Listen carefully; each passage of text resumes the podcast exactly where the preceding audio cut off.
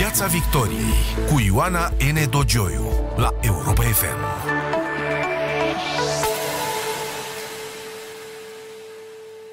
Bine v-am găsit la Europa FM, la radio, pe Facebook și YouTube. Ce mai lipsea sistemului de sănătate din România a ajuns la limită și chiar dincolo de ea. O criză politică. Nu vă propun să discutăm în seara aceasta despre politică și căile ei adesea aberante și nici despre politicieni și orgoliile lor, ci despre sistemul de care până la urmă depinde viața fiecăruia dintre noi, acela care a devenit într-un fel nepotrivit centrul crizei politice. Invitatul meu în această seară este domnul profesor Gheorghe Andrei Dan, șeful uh, secției clinice de cardiologie și al clinicii medicale Colentina. Adică mai pe scurt și mai pe înțelesul tuturor, un medic cardiolog cu mare experiență, intrat pe frontul COVID, fără voia domniei sale, aproape din prima zi și rămas acolo. Bună seara, uh, domnule profesor, și mulțumesc pentru că ați acceptat invitația la Europa FM.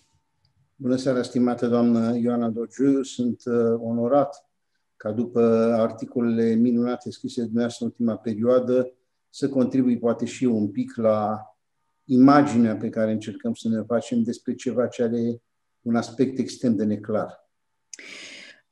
Domnule doctor, sunteți în uh, criză, în, criz, în mijlocul acestei crize sanitare de, de la începutul anului trecut, de când a început ea. Din punctul dumneavoastră de vedere, gestiunea sistemului sanitar a fost una ai nu bună, că e mult spus, una acceptabilă?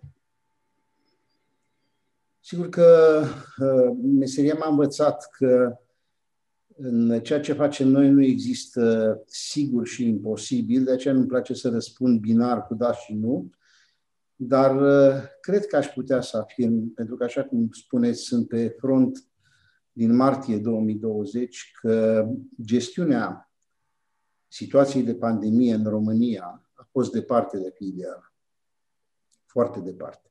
Și că trăim, de fapt, uh, trăim, de fapt, o, o cronică criză. O criză cronică, de ce? La ce vă referiți? Ce a lipsit în principal? Ce ați resimțit acolo pe front că lipsește? Și lipsește în continuare?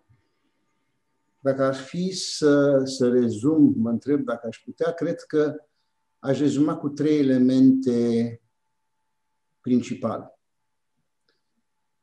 Întâi, noi cei care uh, am fost pe front, adică medicii, acei medici care au uh, rezolvat mare parte din lipsurile, sistem, din lipsurile sistemului, se pot plânge că sunt părăsiți deseori, că sunt singuri că de fapt trăim o epocă în care argumentarea este foarte puțin științifică și rațională și foarte mult politică.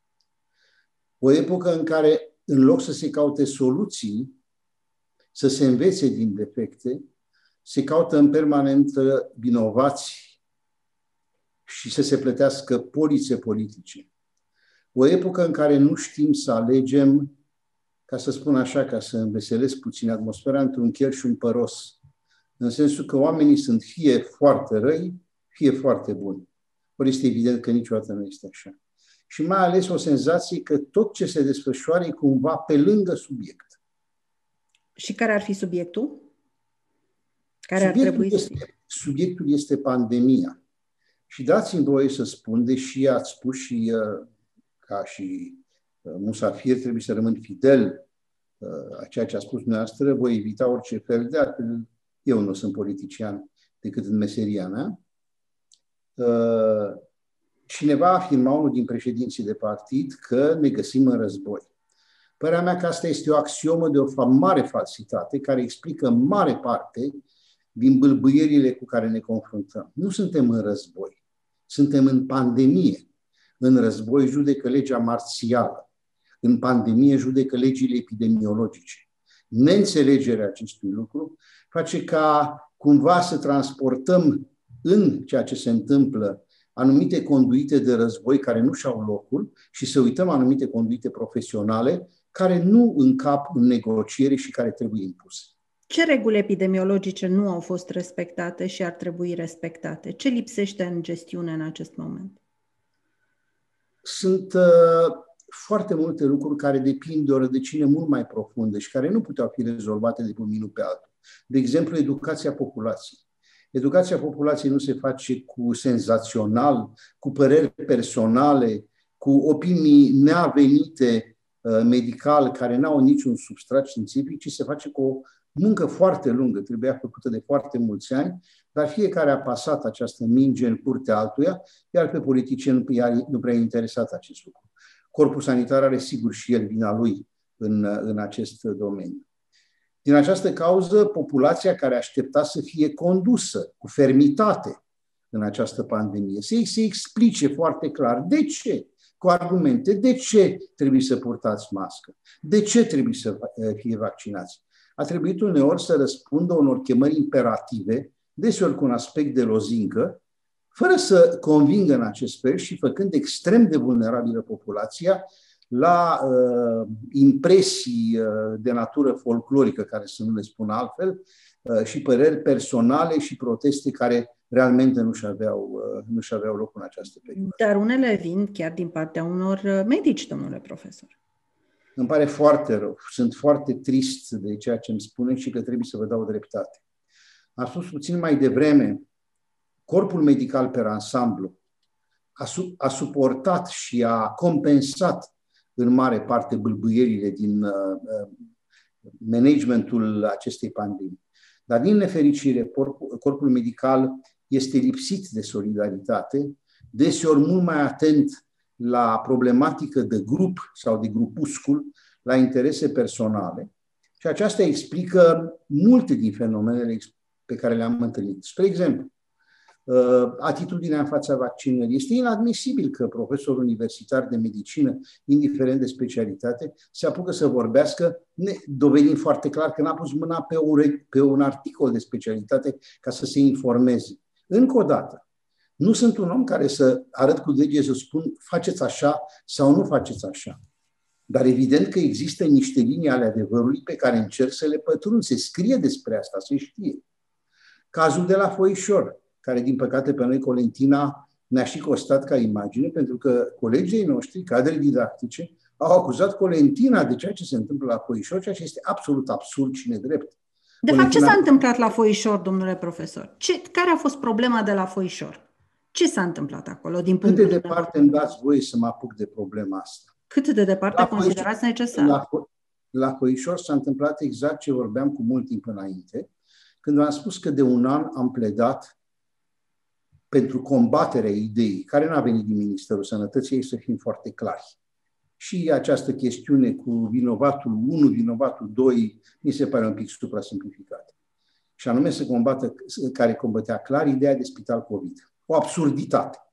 Am spus, am scris, mulți dintre noi, nu mi-a sub nicio formă și nici la importanță cine a spus-o, că ideea de spital COVID este o idee stupidă ne găsim în fața unei pandemii, că asta înseamnă pandemie, pan, toată lumea, în care avem nevoie de spitale, nu de spitale COVID, adică nu de spitale cu stigmă. Avem nevoie de spitale în care pacienții cu diverse patologii sunt îngrijiți că au sau nu au COVID. Din martie s-a vorbit întâi mai ușor în sotovoce, după aceea declarativ și la nivel de lege, că spitalele trebuie să se pregătească să primească pacienți COVID și nou-COVID, toate spitalele. Era clar, spunea cineva și foarte inteligent spunea, nu poți să multipli spitalele COVID arătând cu degetul azi unul, mâine altul, mâine altul, că până la urmă rămân numai spitale COVID. Și poate o să discutăm care a fost consecința catastrofală acestei strategii. Fapt este că deși această, acest deziderat a devenit foarte clar din octombrie 2020, și deși în urmă cu, cred că aproximativ o lună jumătate, apare un ordin de, de ministru.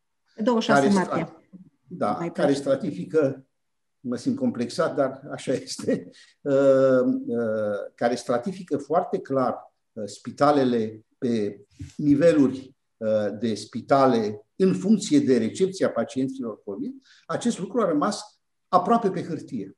Nu mă credeți? Vă dau numai două exemple, dacă vreți. În urmă cu trei zile primesc telefon de la un mare spital județean, cel mai mare spital județean dintr-un județ al țării. O să mă iertați, dar n-am să pomenesc nici nume, nici nume de oraș. Să mi se transfere un moșuleț de 88 de ani, care avea o patologie cardiacă acută. Am întrebat, dar pentru care motiv este să transportați câteva sute de kilometri uh, către București? Sunteți spital, aveam lista în față. Păi pentru că sunteți spital COVID. Zic, domnule dragă, spital COVID nu mai există. Suntem spitale care îngrijim oamenii. Uh, da, dar uh, noi nu putem interna spital COVID. Cum adică nu puteți? Aveți un ordin de ministru, aveți o obligativitate, dar nu putem să ne facem circuit. Asta a fost un exemplu. Mi-era milă de bona și mă gândeam ce trebuie să fac. Îl iau pentru că nu-i văzut acolo sau nu cedez, pentru că cumva trebuie să se oprească odată această idee, trimitem bolnavi, aruncăm peste bord către spitale. Și exemplele sunt multe. Un al doilea exemplu. Sunt sunat la telefon de la centru, în general, oameni bravi care stau și încearcă să găsească soluții. Vreau să vă uh, trimit un bolnav uh, și bolnavul respectiv nu avea nicio patologie cardiacă. M-ați amintit, ați avut bunăvoința să amintiți inițial, eu sunt cardiolog. Păi zic, dar pacientul ăsta nu are patologie cardiacă, nu intră uh, în competența mea strictă. E un bolnav cu COVID, COVID, adică e un bolnav care poate să intre la boli infecțioase, la pneumologie. Data la noi pe listă scrie că dumneavoastră aveți 4 paturi de oxigenoterapie. I-am explicat, domnule drag, este o confuzie. Oxigenoterapie se face la Cușnat, se face unde vreți. Eu nu fac oxigenoterapie. Eu am patru paturi cu oxigen pentru bolnavi cardiaci, bolnavi de COVID, pe care se îngrijesc. Și sunt numai două dintre stângăciile uh, care uh, sau, se întâmplă frecvent am adunat aproape, am, cred că o să scriu o carte după ce se termină despre toată această epocă. Deci vina directorilor de spitale și în cazurile în care, pe care mi le-ați relatat și la Foișor? Uh, n-aș vrea să vă spun direct părerea mea personală, dar nici lipsi de curaj nu sunt. De un an se predică că spitalele trebuie să primească, spital, să primească pacienți COVID. Problema acută în acest val fiecare val a fost caracterizat de altceva. În prima parte a, de pandemie a dominat, să zicem, teroarea și frica. Și poate că și asta a fost o greșeală, pentru că niște conducători inteligenți se pregăteau, se adaptau repede și nu lăsau ca frica și teroarea să domine o acțiune. Așa cum spunea Roosevelt, singurul lucru de care mi-e frică e frica însăși. Bâlbâiele de atunci vi le amintiți, internarea unor pacienți asimptomatici în spital și ținutul lor acolo ca într-un fel de prizonierat. S-a revenit, s-a spus pardon, am greșit, mă rog, legea europeană nu e chiar nouă, putea fi cunoscută. A urmat a doua val. Al doilea val de pandemie a fost mai diferit un pic de asta. Bolnavii au avut forme moderate, moderat severe, deseori comorbidități. A fost mult de lucru în partea aia. Acum este poate cea mai dură dintre perioadele pe care o văd. Practic, eu nu am niciun bolnav în ultima perioadă, în niciun caz ușor, dar marea majoritate a cazurilor sunt spre foarte severe. Explicații multe putem da pentru asta și... Da, mă rog, chiar aș vă rog frumos să-mi spuneți care sunt, uh, care ar fi principalele, sigur, dacă sunt multe, să le spunem pe cele principale. De ce sunt acum cazuri mai grave?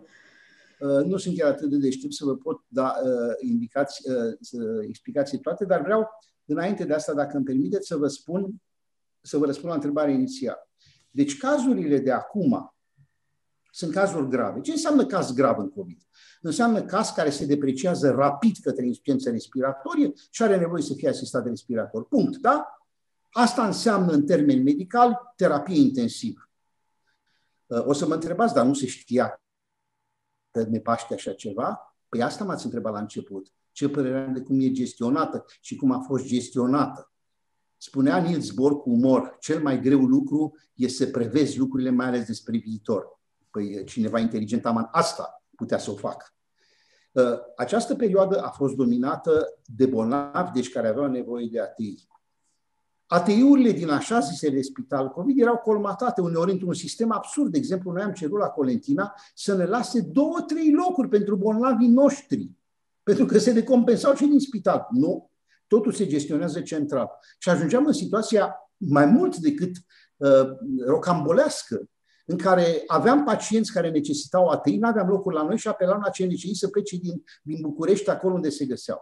Până la urmă s-au trezit niște oameni să vadă aceste lucruri, au intrat în diversele spitale și au constatat că există sectoare de ATI care nu sunt utilizate optimal. Nu e o plăcere, nici Colentine nu i-a fost o plăcere în martie 2020, uh, când a fost, în ghilimele, rechiziționat total, total. Nu cred că e încă un spital în situația asta și nici nu s-a schimbat prea mult uh, pentru COVID.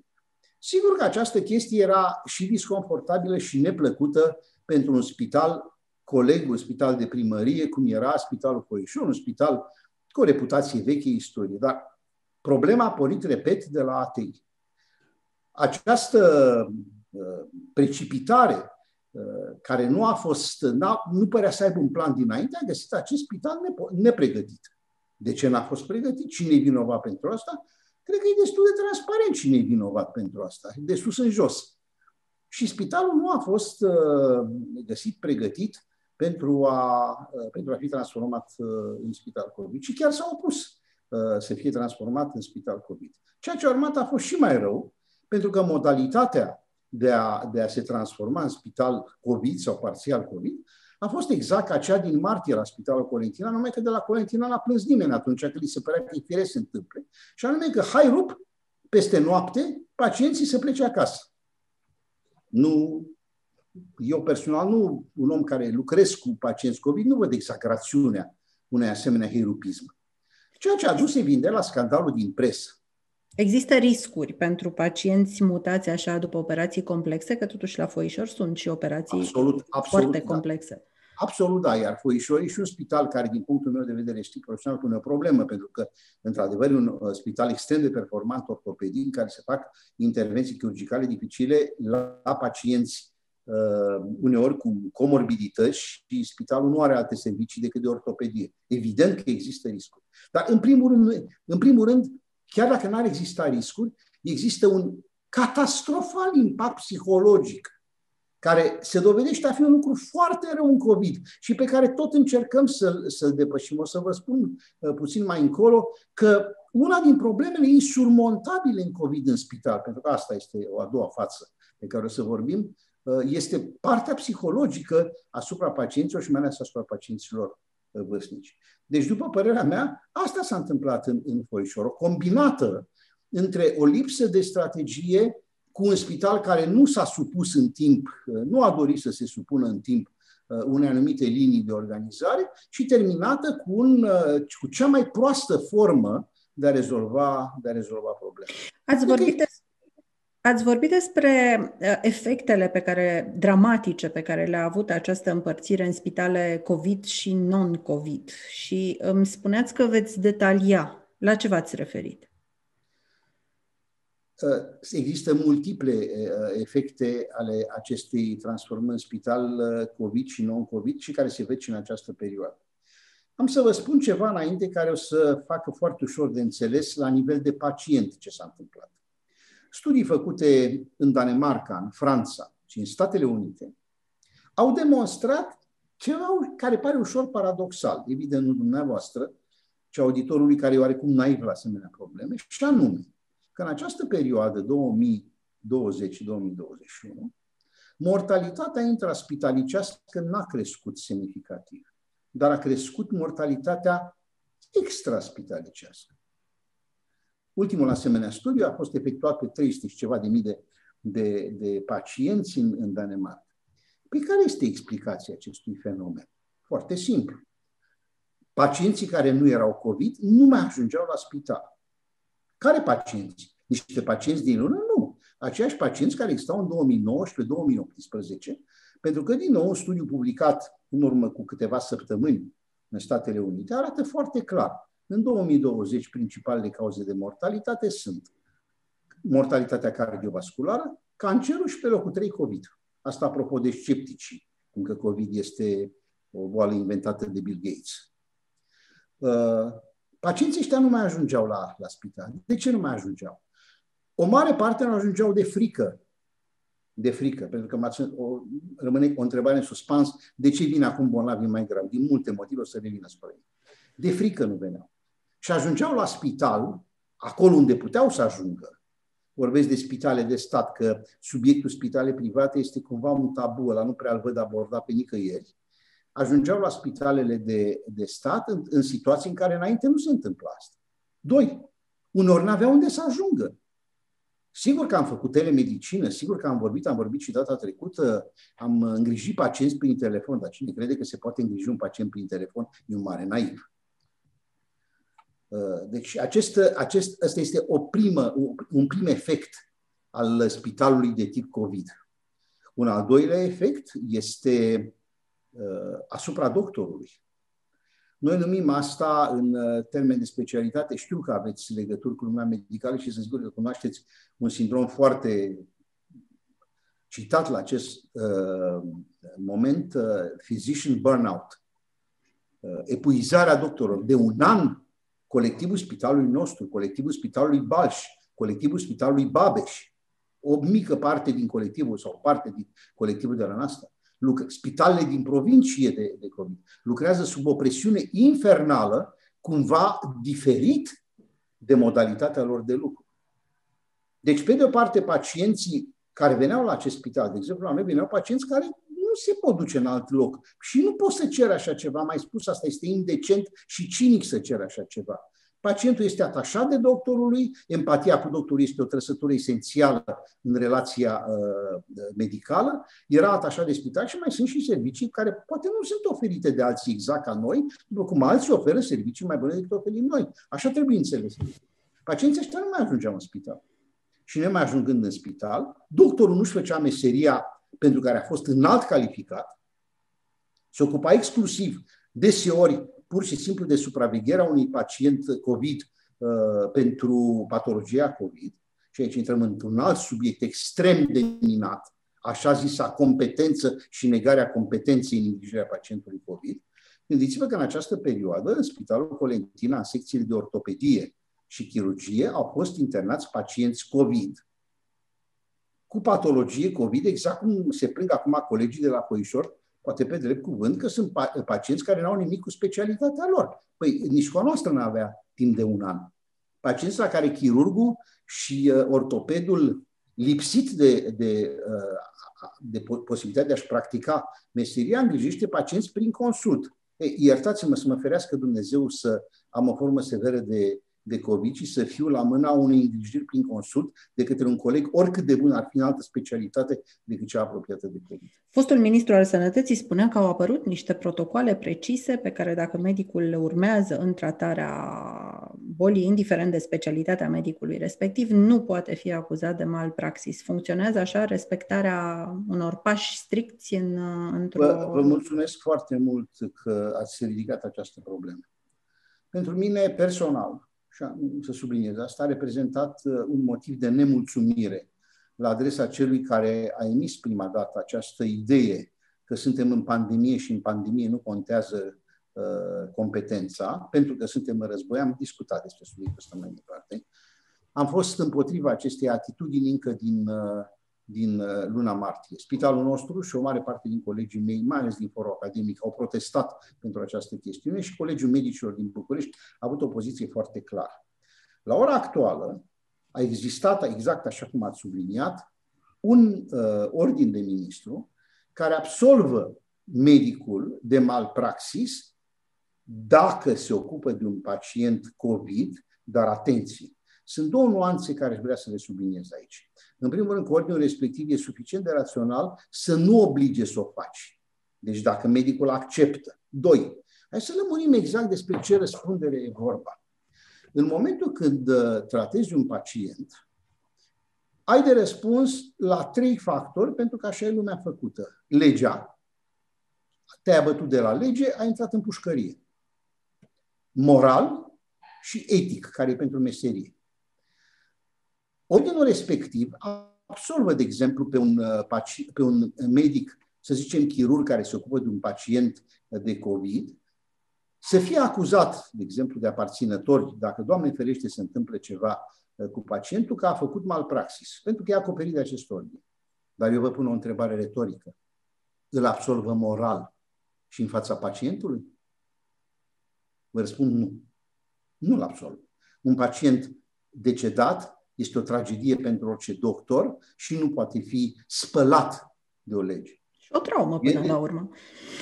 E de discutat uh, dacă e, cât de necesar era asta și cum s-ar fi evitat acest lucru dacă spitalele împărțeau frățește pacienții uh, COVID și non-COVID și colaborau. Dar din păcate, așa cum v-am spus aici, din păcate și lumea medicală a ajutat ca lucrurile să nu se desfășoare uh, așa cum ar fi trebuit să se desfășoare și îmi pare rău să o spun, dar așa este.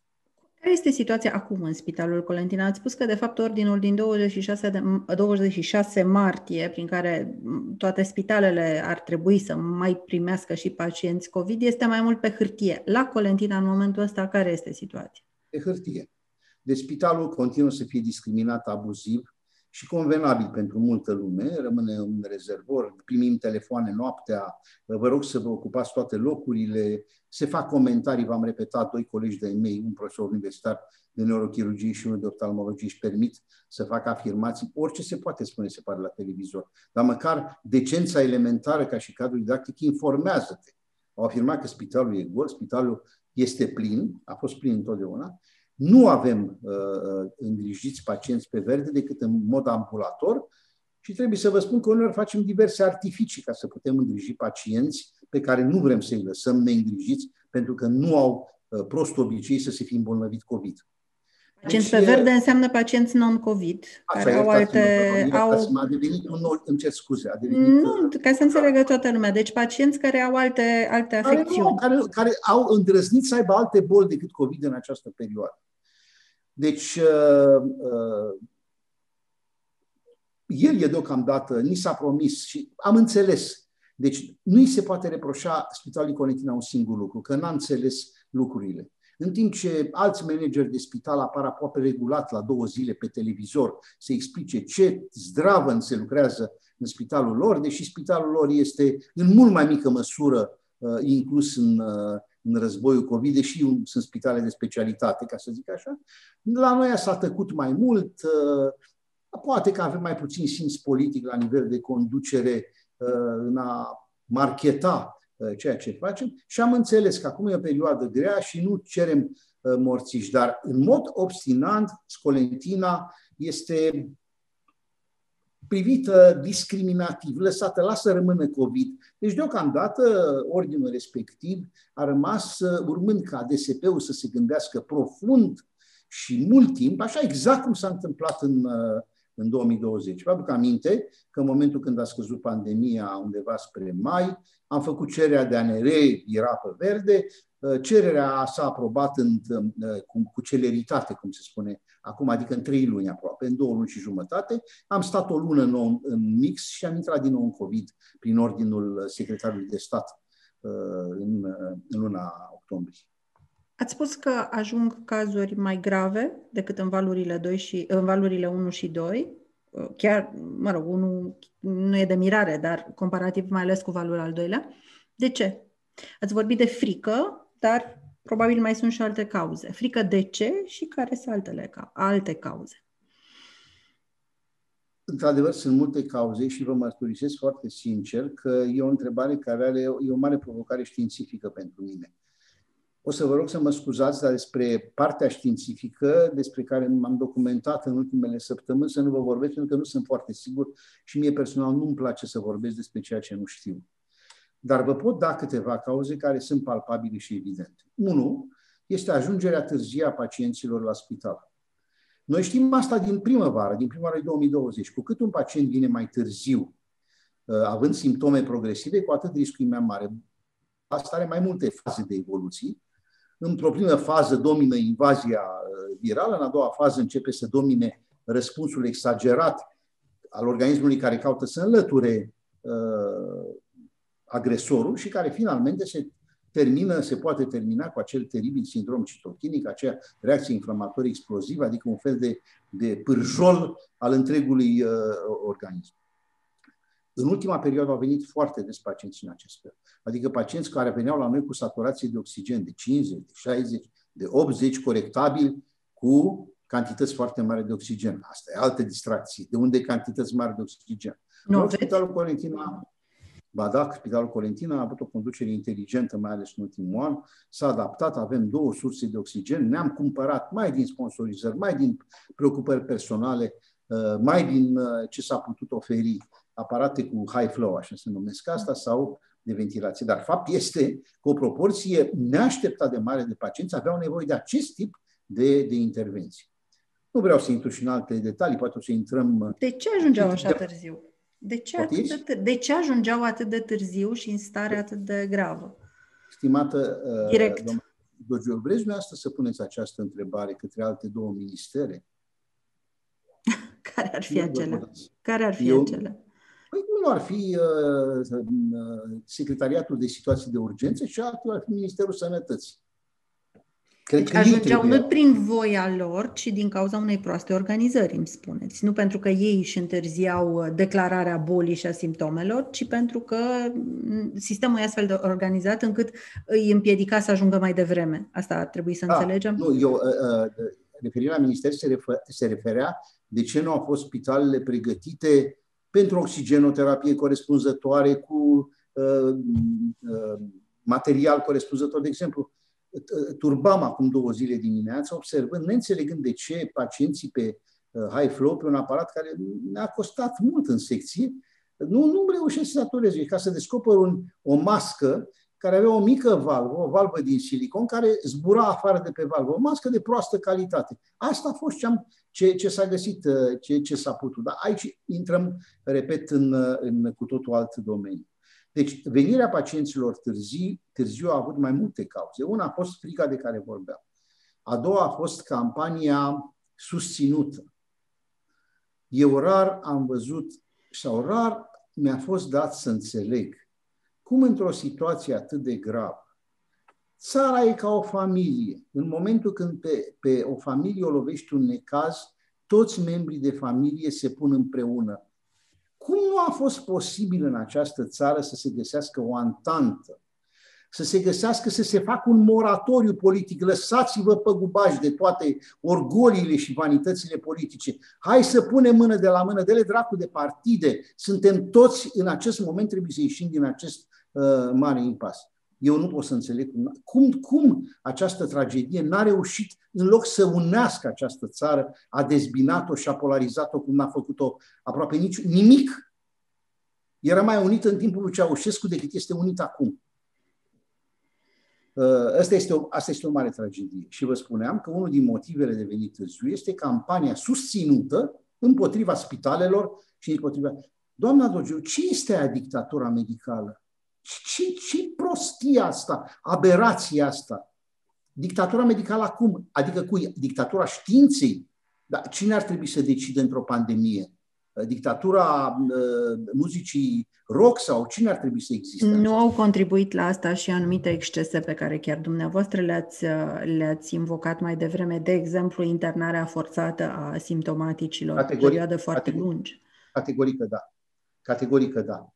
Dar cineva care se gândea efectiv la rezultatul, la uh, uh, outputul acțiunii lui, trebuia să fie foarte atent în a-și cântări cuvintele, dacă nu era interesat numai de senzațional, pentru că ceea ce s-a obținut în acest moment, creșterea numărului de morți datorită cazurilor grave din ultima perioadă, este, din păcate, și opera unei campanii susținute antimedicale.